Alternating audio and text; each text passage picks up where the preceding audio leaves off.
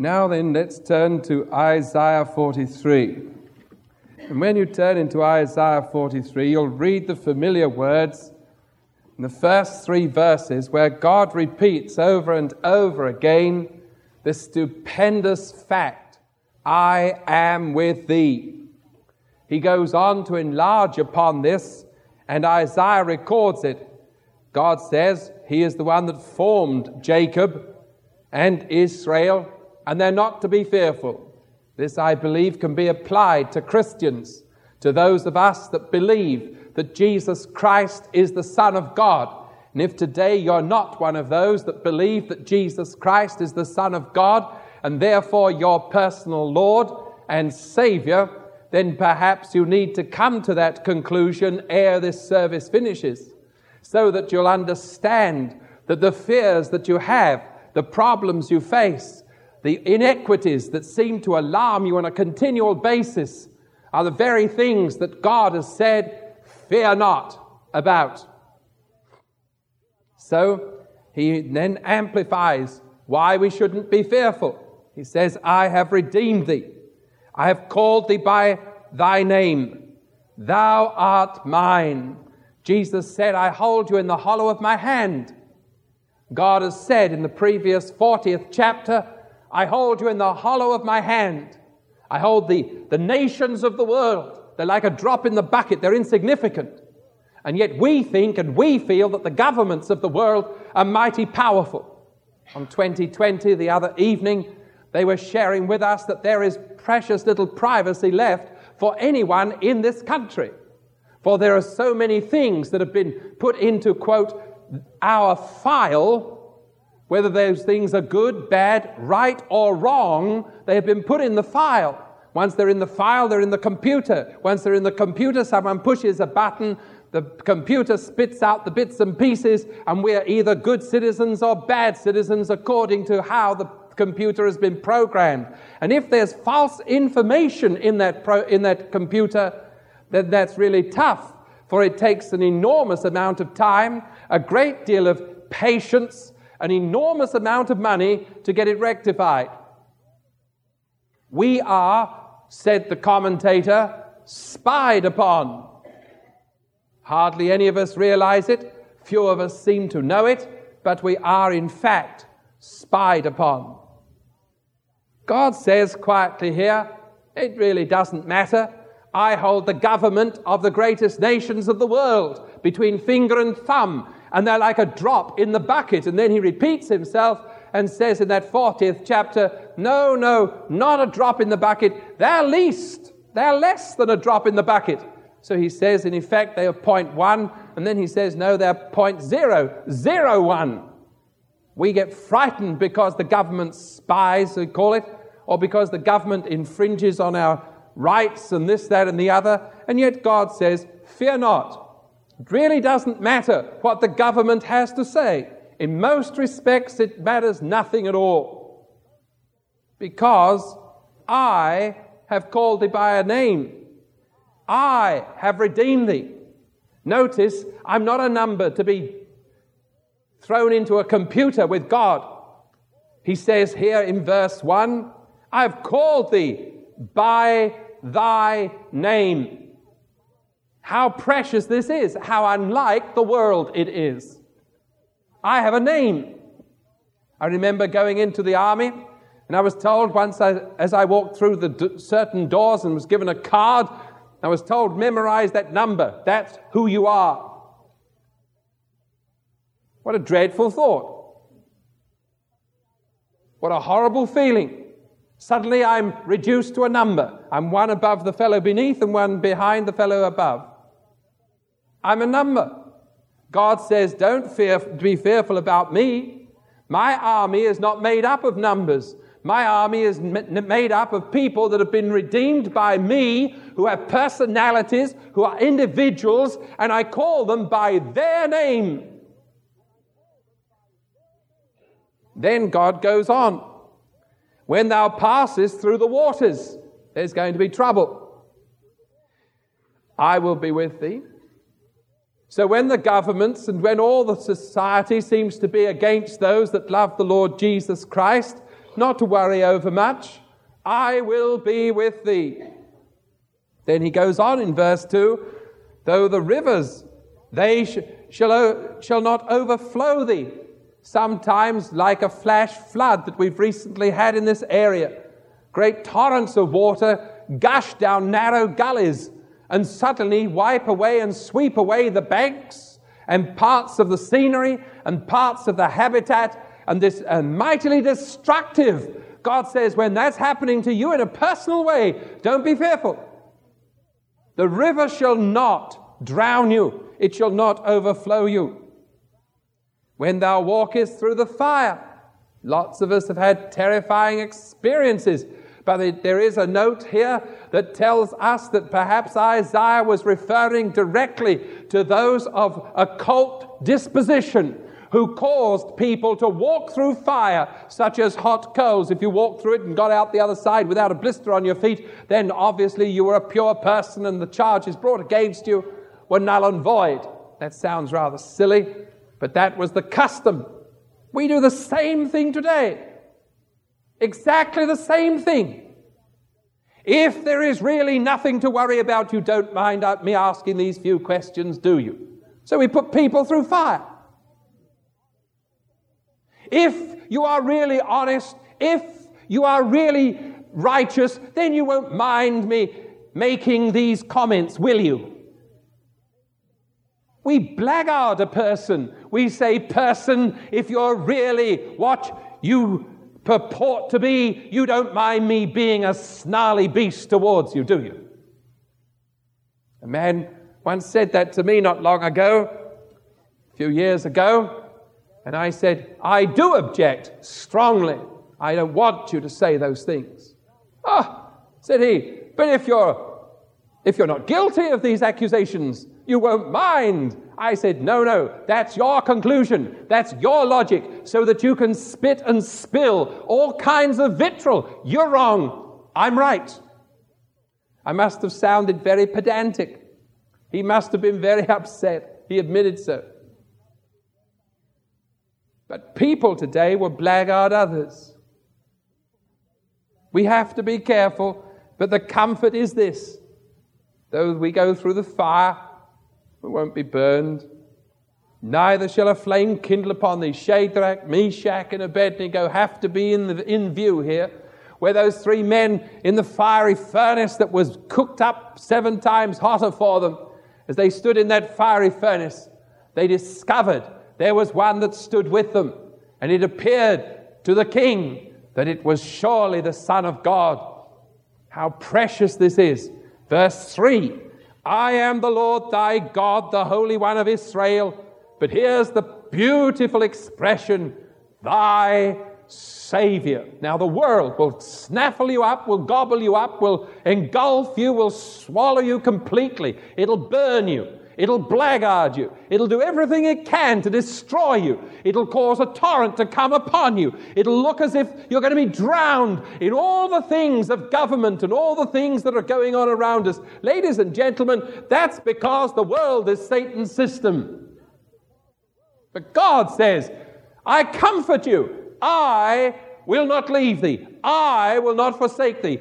I am thy God. I have redeemed thee. I am thy Savior. I am the one that saves you from all of this turmoil.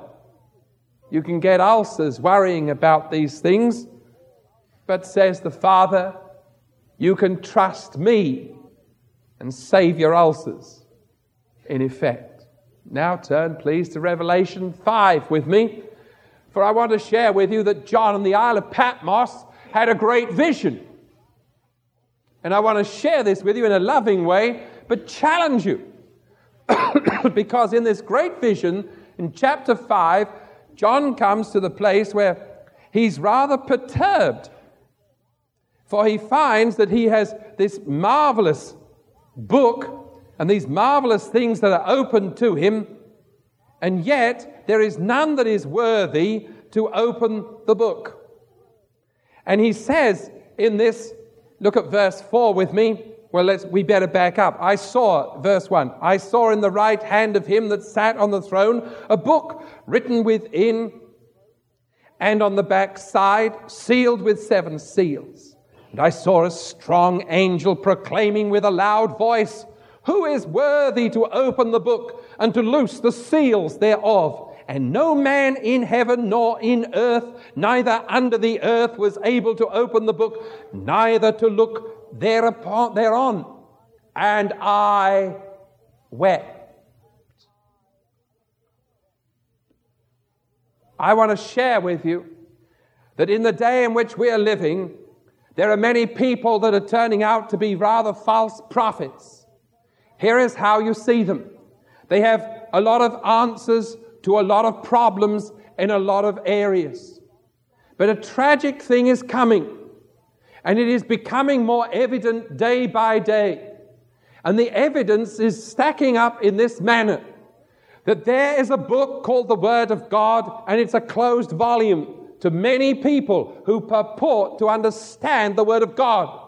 They're tackling the understanding, the unlocking of this volume, the understanding and the comprehending of this magnificent volume, which is the exhibition of the personality, character, and person of God. They are purporting to understand it through the intelligence and so there is a colossal emphasis upon language comprehension. There is a tremendous emphasis upon exegesis, so long as it is done according to the method of this, that, or another professor or teacher. John was faced with exactly the same problem that Christians are faced with today. There was a book. How would he open the book? Now, Let's look for a moment in this portion of Revelation and carry on with verse 4. I wept much because no man was found worthy to open and read the book, neither to look thereon. There was the reason of his weeping, and his prayers were liquid. They were all liquid.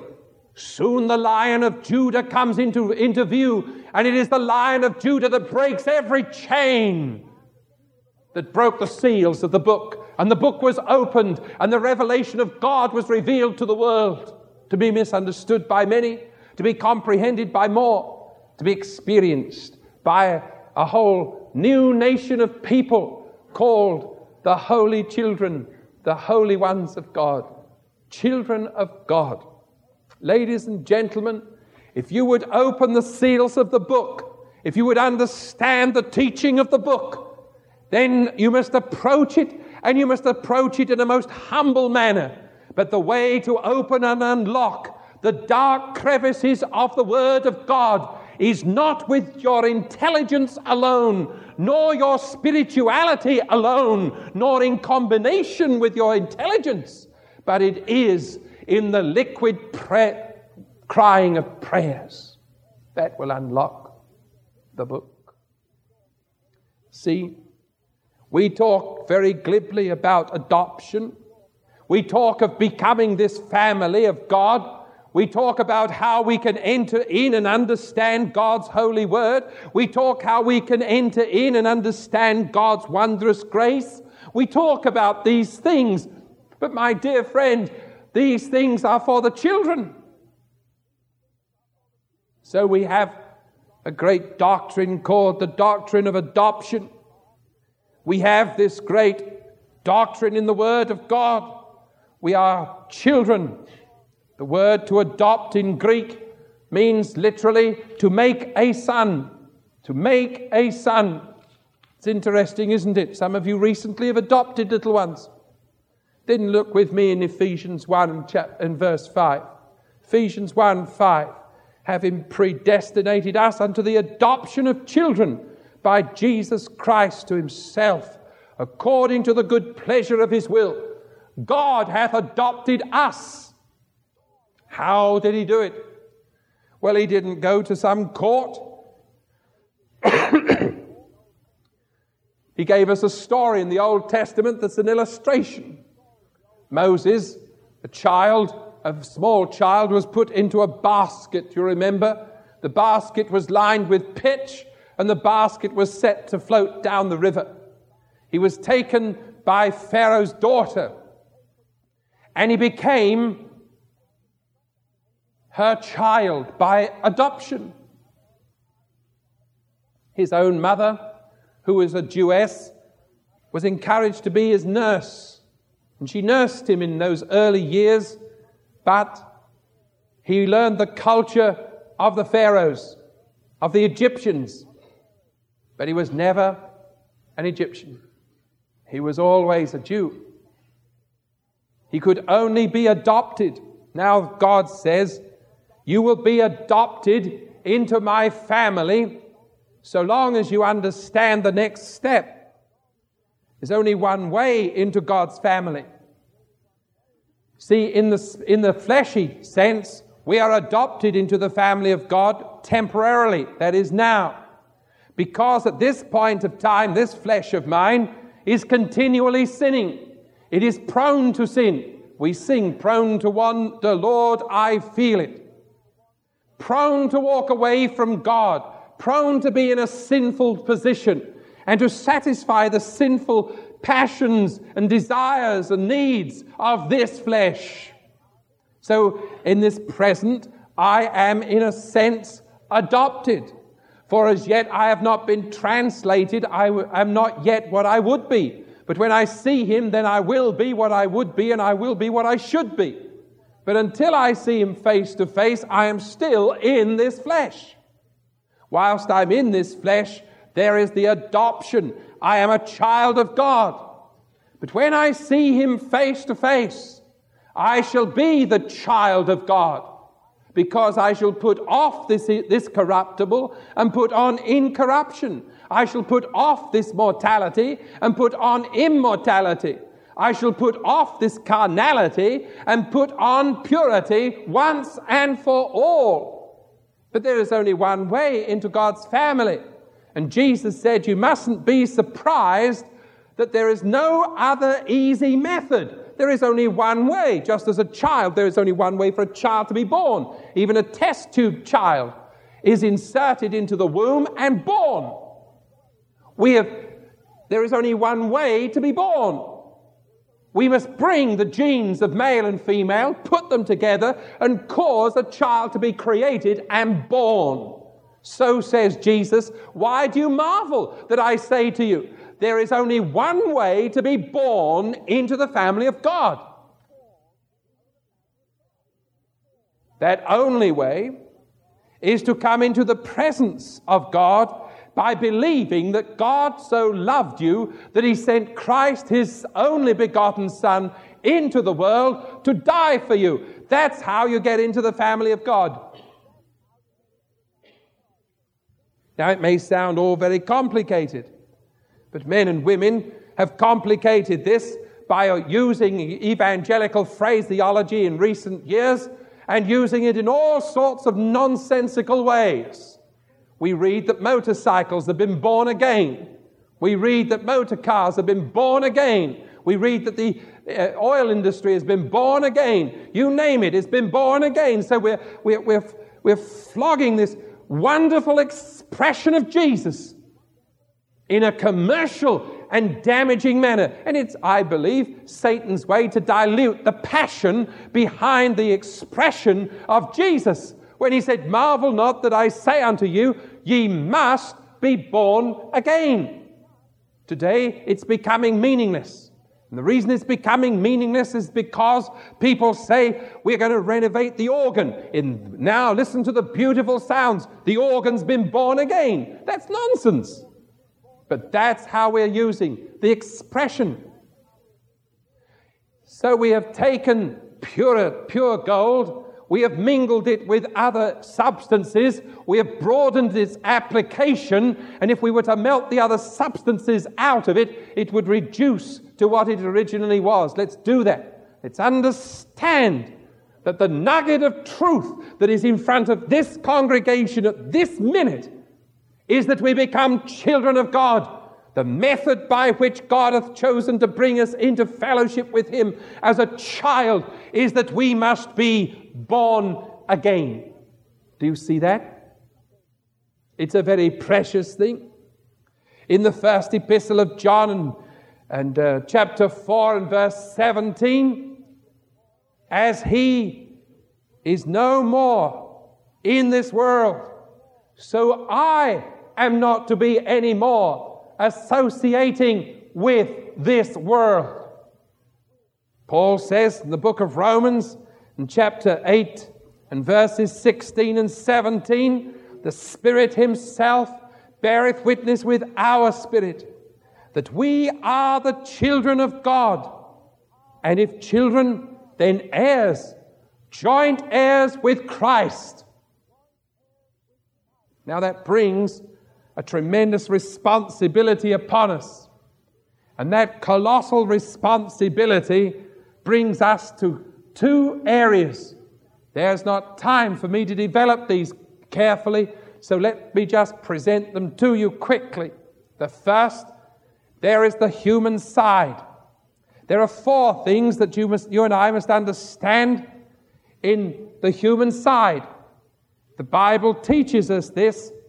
If you've still got your Bible open in the book of Ephesians, just turn with me to chapter 3 in verses 14 and 15. For this cause I bow my knees unto the Father of our Lord Jesus Christ, of whom the whole family in heaven and earth is named. I am part of that family. I have left off being an alien from the covenants and the promises of God in trusting Christ as my Lord and Savior. Now I walk as a child of the family of God. You see, as sons, we have, according to this and many other scriptures, a family name. On the human side, in the second instance, we have a family likeness. That family likeness is revealed in every face that loves the Lord, is revealed in every life that presents itself to the Lord. Turn with me to 2 Corinthians 3 and verse 18. There are many other scriptures. I'm rushing through this. But let me share this with you. The family likeness is revealed this way. Verse 18 of 2 Corinthians 3. But we all, with open face, beholding as in a glass the glory of the Lord, are changed into the same image from glory to, to glory, even as by the Spirit of the Lord. So, whether I like it or not, I have a glory that shines through me, and it is the glory of the Lord. Then here's another beautiful expression that comes up. I am instructed in the scripture here that I must understand that we bear the parent's nature. The same nature that is in the Lord Jesus is upon those that love him, and those that serve him, and those that trust him.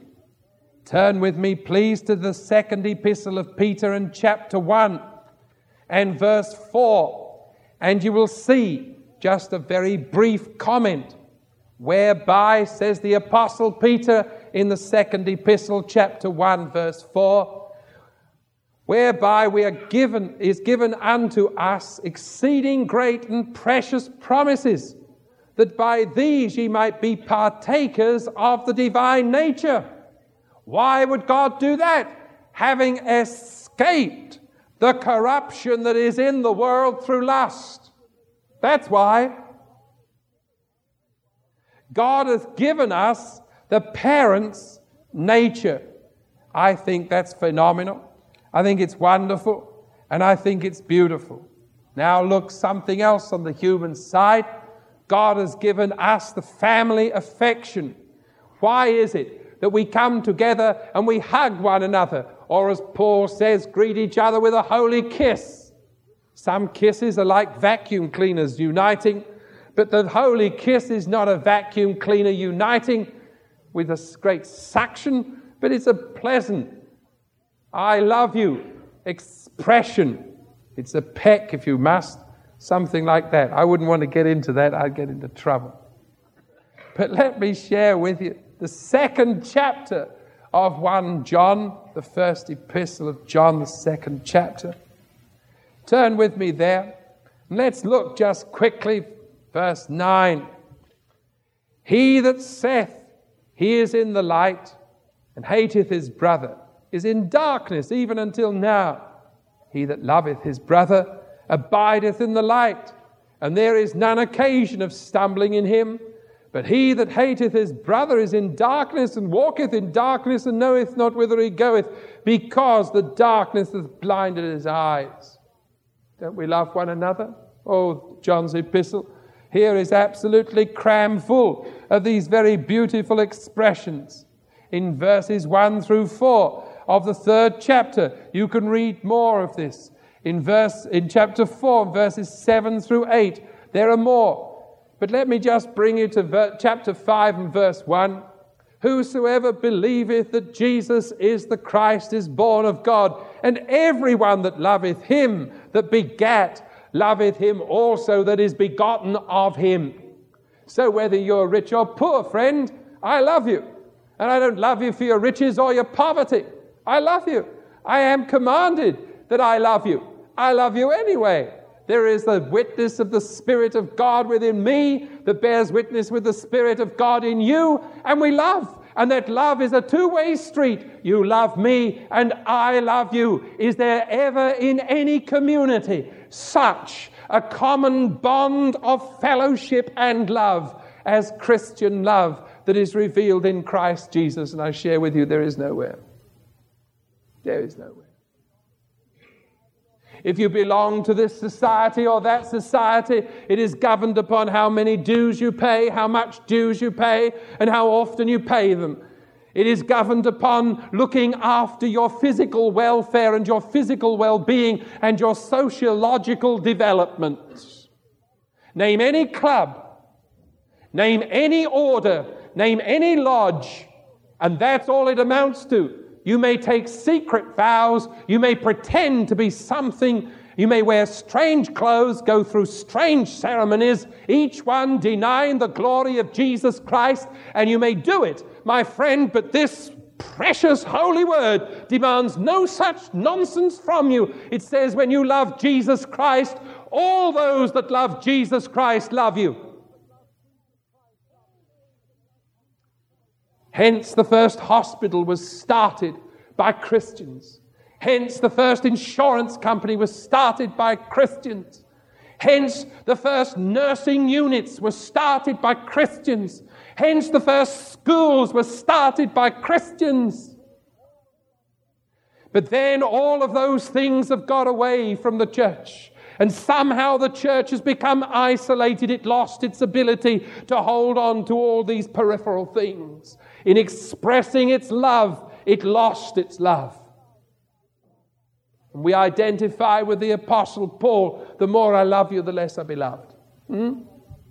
There's the human side. Now, time has gone, but I wanted to share with you the divine side, so we'll take two minutes or more. The divine side is this.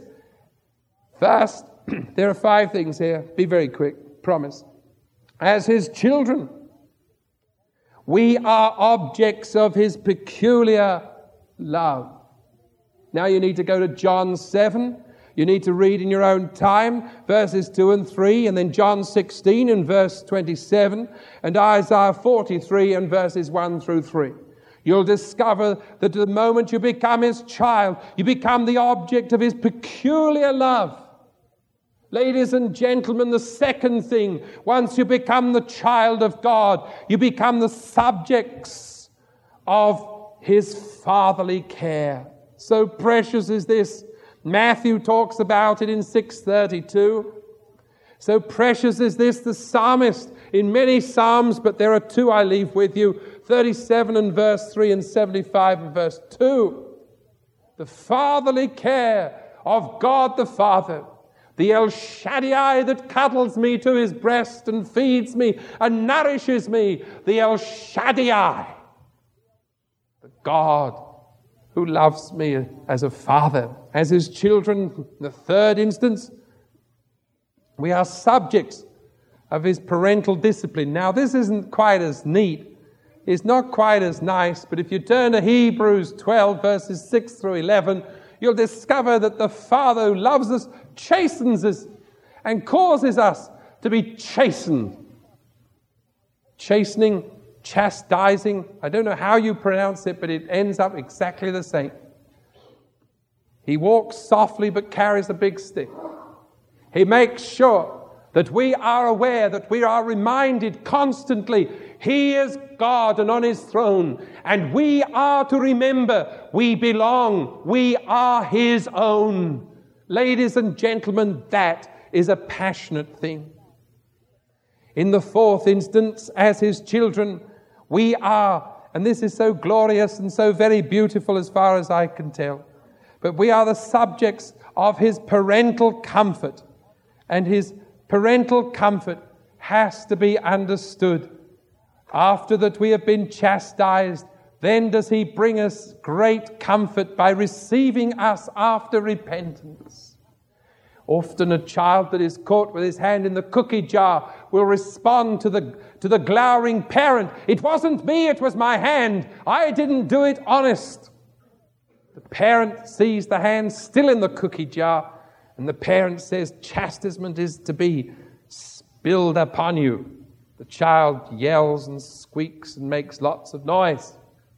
The parent, if the parent is foolish, at that point becomes soft hearted and backs off and says, Well, don't do it again, child. Drop the cookies in the jar, take your hand out, and go and wash your hands. I often wonder why we tell them to wash their hands after they've fingered the food.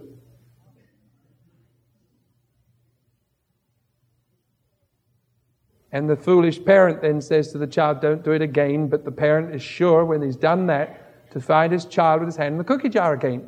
For sure, you older parents, you know the mistake I'm referring to. You younger parents, you'll make it. But don't. See, but God doesn't do that. He says, You've got your hand in the cookie jar. You know what comes when you put your hand in the cookie jar? This is what happens when your hand's in the cookie jar. Now turn with me to 2 Corinthians in chapter 1. When it's happened and you've been chastised by God because your hand was in the cookie jar and it shouldn't have been there, the chastisement falls upon you. God then has parental comfort and he comforts the weeping child. He comforts the distracted child. He comforts those that have been discomforted. Look at verse 4 of chapter 1 of 2 Corinthians.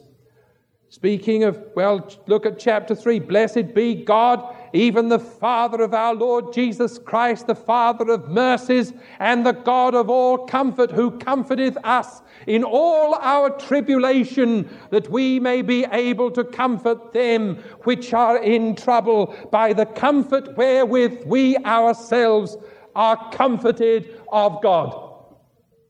You have no comfort to give another until you have received the comfort of God. There is great comfort having received the whipping for putting the hand in the cookie jar. There is great comfort when the same whipper takes you and loves you until the crying has ceased. God does that. Last of all, and I want you to see it because it's terribly important to you and to me. It's important to every Christian, every person that says they love Christ. I want you to see with me that as His children, we are made heirs to a great inheritance. Open your Bible, please, at 1 Peter 1. 1 Peter 1. And you will see there a beautiful truth. My dear friends, right here on this earth, I may not have much. I've got enough and sometimes I have to spare. But as the Apostle Paul said, I've, I've learned to abound and to be abased. I've had plenty and I've had nothing, but I've learned to be content. And that's the lesson God teaches us on this earth to be content. Now then, but when I get to heaven, I'm going to be so rich, I don't know what I'll do with it all.